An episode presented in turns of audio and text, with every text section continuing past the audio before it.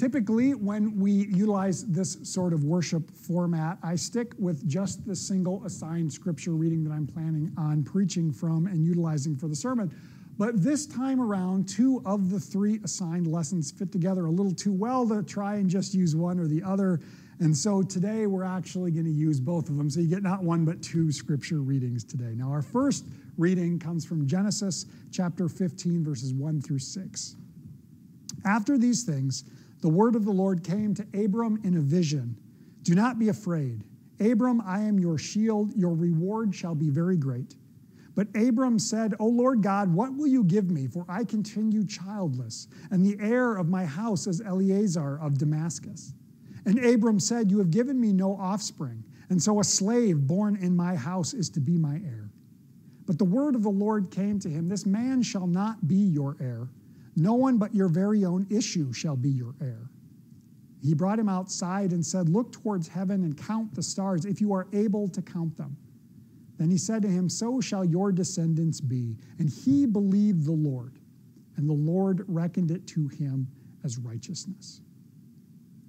Our second reading from today comes from Hebrews chapter 11, verses 1 through 3 and 8 through 16.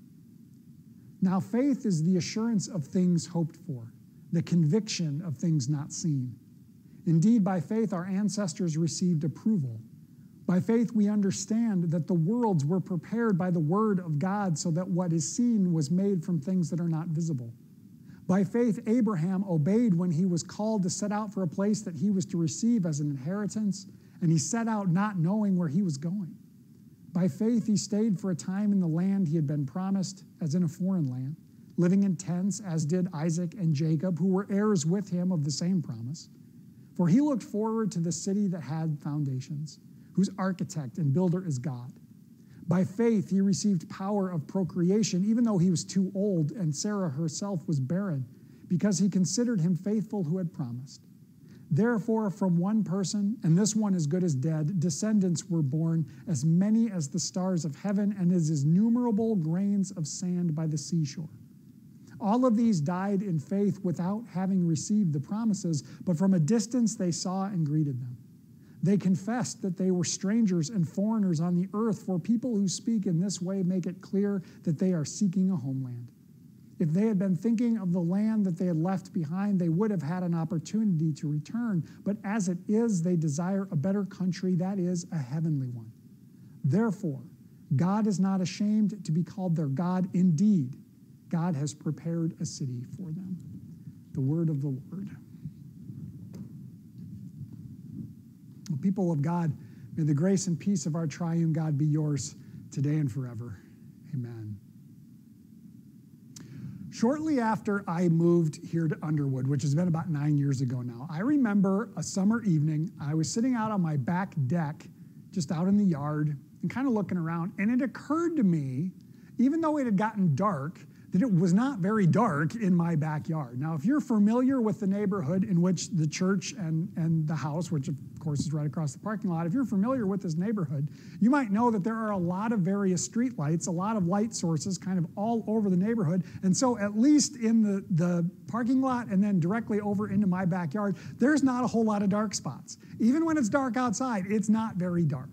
And because of that, because of the presence of something that we call light pollution, in the middle of the night, if you look up at the sky, you can see some stars, but you can't see a lot of them. There's just not very many because the light blocks it out.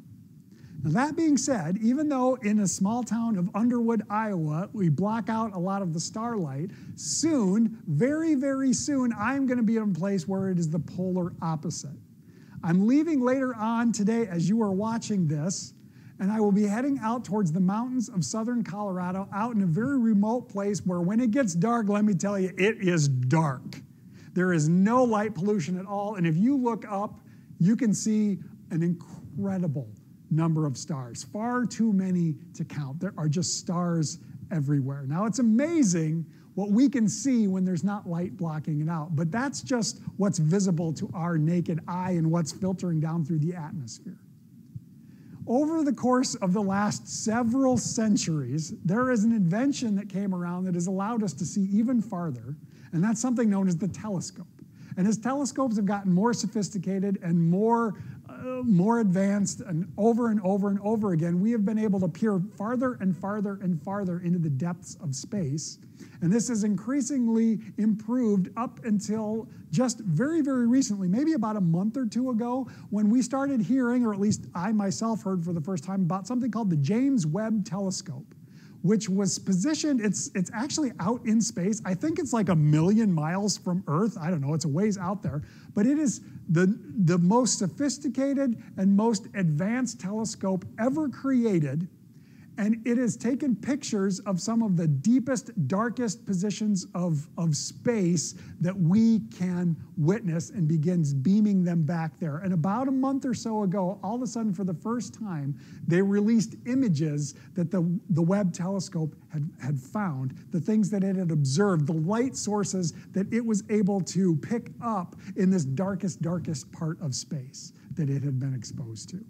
And let me tell you, this picture was incredible. We could see galaxies and we could see what looked like vapor clouds and nebulas and all kinds of stuff. And I don't know how they do these calculations. I don't know how they figure this stuff out. That is math that is far, far more advanced than I am capable of. But they have theorized that some of these light sources that we are witnessing in this amazing picture date back to sometime around 200 to 300 million immediately after the Big Bang. Now, two to 300 million years to us seems like an incredibly enormous, unfathomable amount of time. But in the grand cosmic scheme of the cosmic timeline, that's not even a blip on the radar. And so to look that far back, we are seeing things that are just amazingly incredible to witness. Now, as I think about all of this stuff and all of this picture and all of these amazing things that are, are within it, I'm not the only one who wonders about it. And as they released these pictures, a question was asked well, how much of the night sky does this picture, this amazing picture, represent? And the person who answered the question said if you took a grain of rice, which as you know is not very big, and you held it up at arm's length to the sky, that infinitesimal tiny little spot that's being covered by that grain of rice, which by the way is probably close to the size of a grain of sand, that's what this picture represents. And so, if that tiny little speck of the enormous night sky reveals this incredibly vast, enormous, beyond our ability to even begin to comprehend how immense the, the size and space is being covered by this picture alone. If that tiny, that amazing thing that's in that picture is covered by that tiny little bit, which is part of an enormous sky, just think. Can you even begin to wrap your head around the, the, the immeasurable cosmos that somehow God has created and is still creating because observations have been made that the cosmos is continuing to expand and new things are coming into creation all the time. Creation continues, God's creation continues. Now, think about all of that. And we begin to find our way into this story, into this character that we have heard about today, Abram, also known as Abraham. Abram, who became Abraham, is one of many people who underwent a name change because of the encounter with God. And I love Abraham so much. In terms of various characters that we encounter through the scriptures, he's one of my favorites. And his story is incredible. Now, in order to find Abraham's story, which is actually pretty lengthy, you got to go back really close to the beginning. You got to go all the way back to Genesis. His story picks up about chapter 10, 11, 12, somewhere in there, and it goes on for quite a while.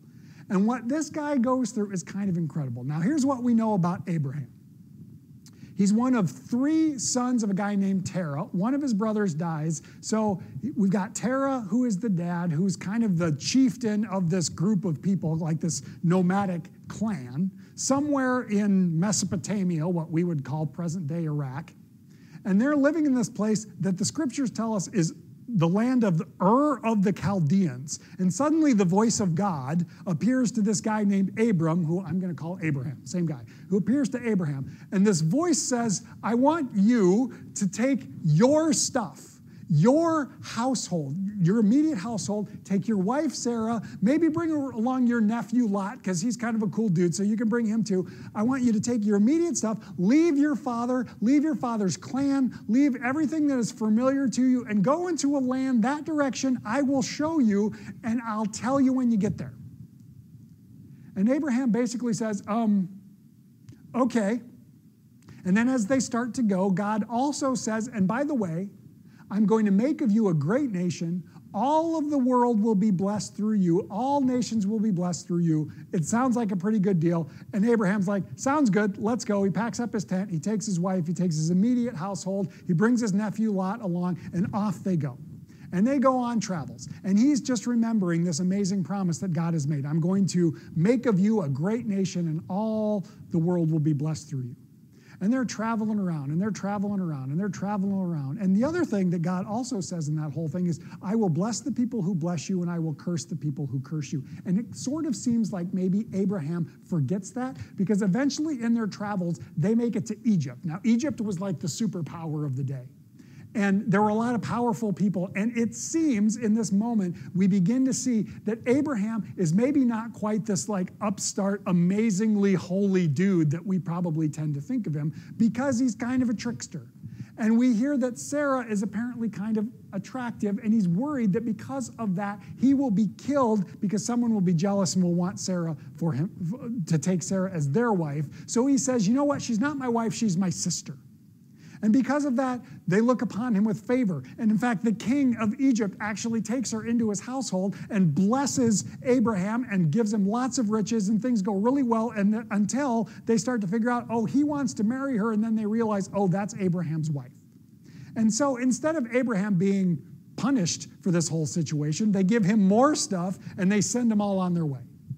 I wish I could say that's the only time that happens, but the same thing literally happens again later on. Two times Abraham does all this crafty stuff to try and save his own skin, and he benefits from it. He makes riches from it. He, he gains wealth from this whole situation. And we begin to realize that maybe, just maybe, while he's an important figure, he might not be a super upstanding guy. But through all of this that's going on, he's still remembering this promise that God has made. I will make you a great nation. And eventually, in their ongoing travels, they end up in the place that we now know as the Holy Land, or Israel, or Palestine. And God says, Look around, all this land that you will see, I will give to your descendants. And at this moment, it's been like 10 odd years, give or take. And Abraham's kind of like, um, yeah, God, I've been holding on to this promise for a while. You promised me that there was going to be some descendants, and you promised great nation, and all the nations of the earth will, will be blessed through it. And that's really cool. And I, I, I believe you. I totally believe you. But um, God, um, I don't have any kids.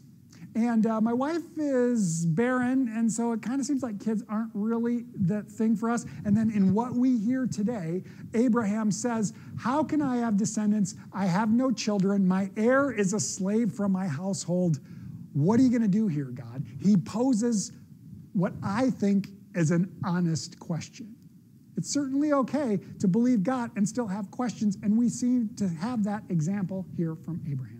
And we hear God takes him outside and he says, Look at the stars. Can you even begin to count them? And I think as Abraham looked up without any light pollution, without any of the lights of Underwood or any of the other countless bright places, he must have seen this incredible amount of stars in the skies.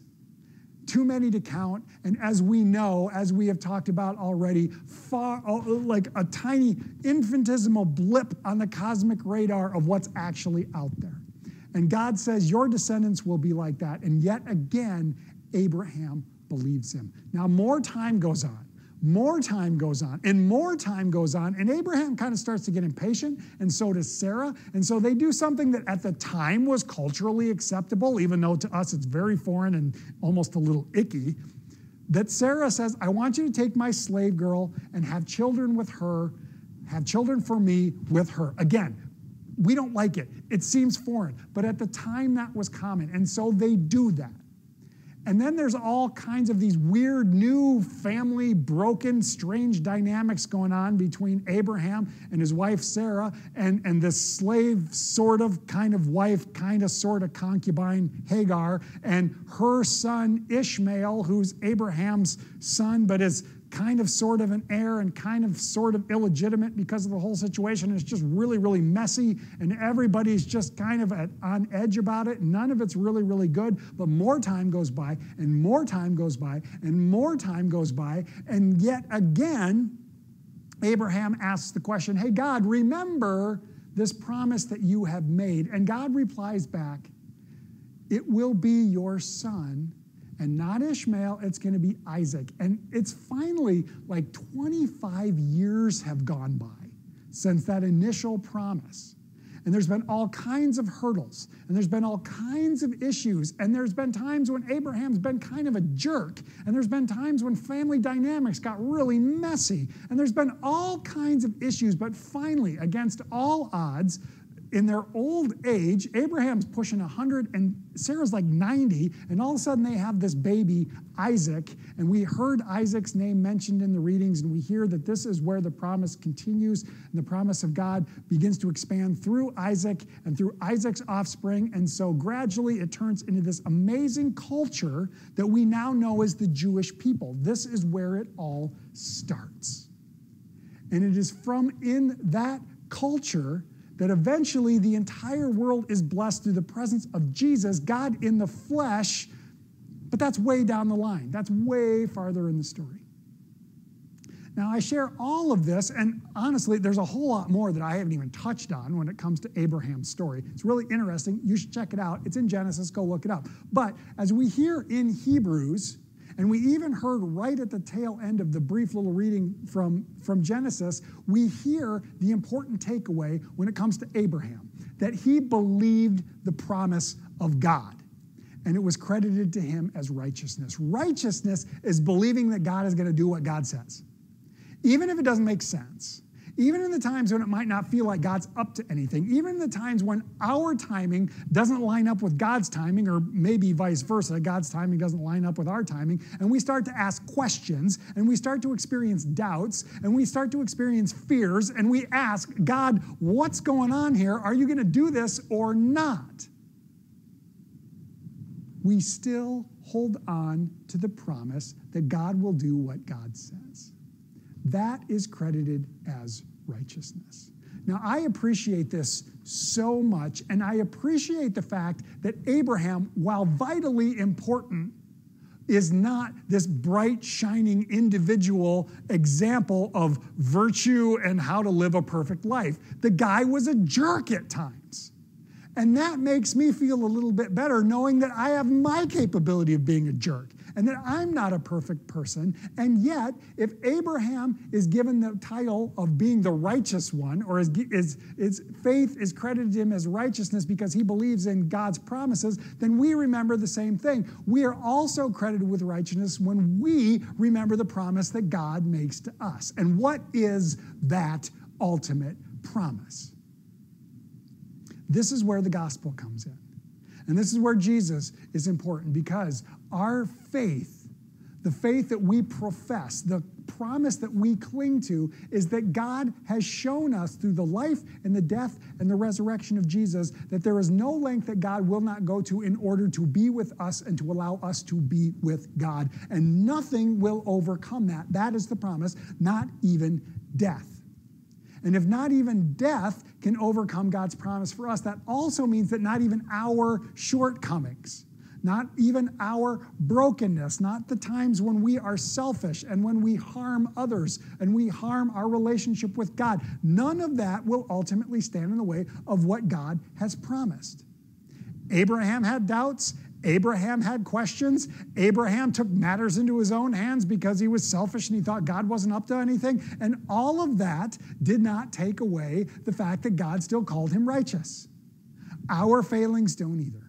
This is the promise of the gospel. And what I love about all of this, as it talks about the language of heirs, God tells Abraham, you will have so many heirs, so many descendants. The promise of the gospel is that through Christ, we are also made heirs to the promise of eternal life, whatever that ultimately is going to mean. And here in our Lutheran tradition, we cling to the idea that this is our baptismal identity when that promise of God becomes tangible for us and we have something to hold on to in the times of doubt, in the times of questions, in the times where we're like, God, what is going on here? We can cling to that and continue to hold on to the promises, to believe the promises of God that God will do what God says.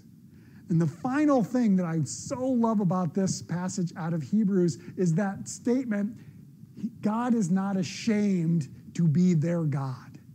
I believe the same is true for us. Even though we are not perfect people, we are part of this amazing creation that God is somehow still making, that incredibly enormous, immense span of the cosmos. We are a part of it, and God claims us as very good, and nothing overcomes it. And it's out of God's great love that God will never be ashamed to claim us as children.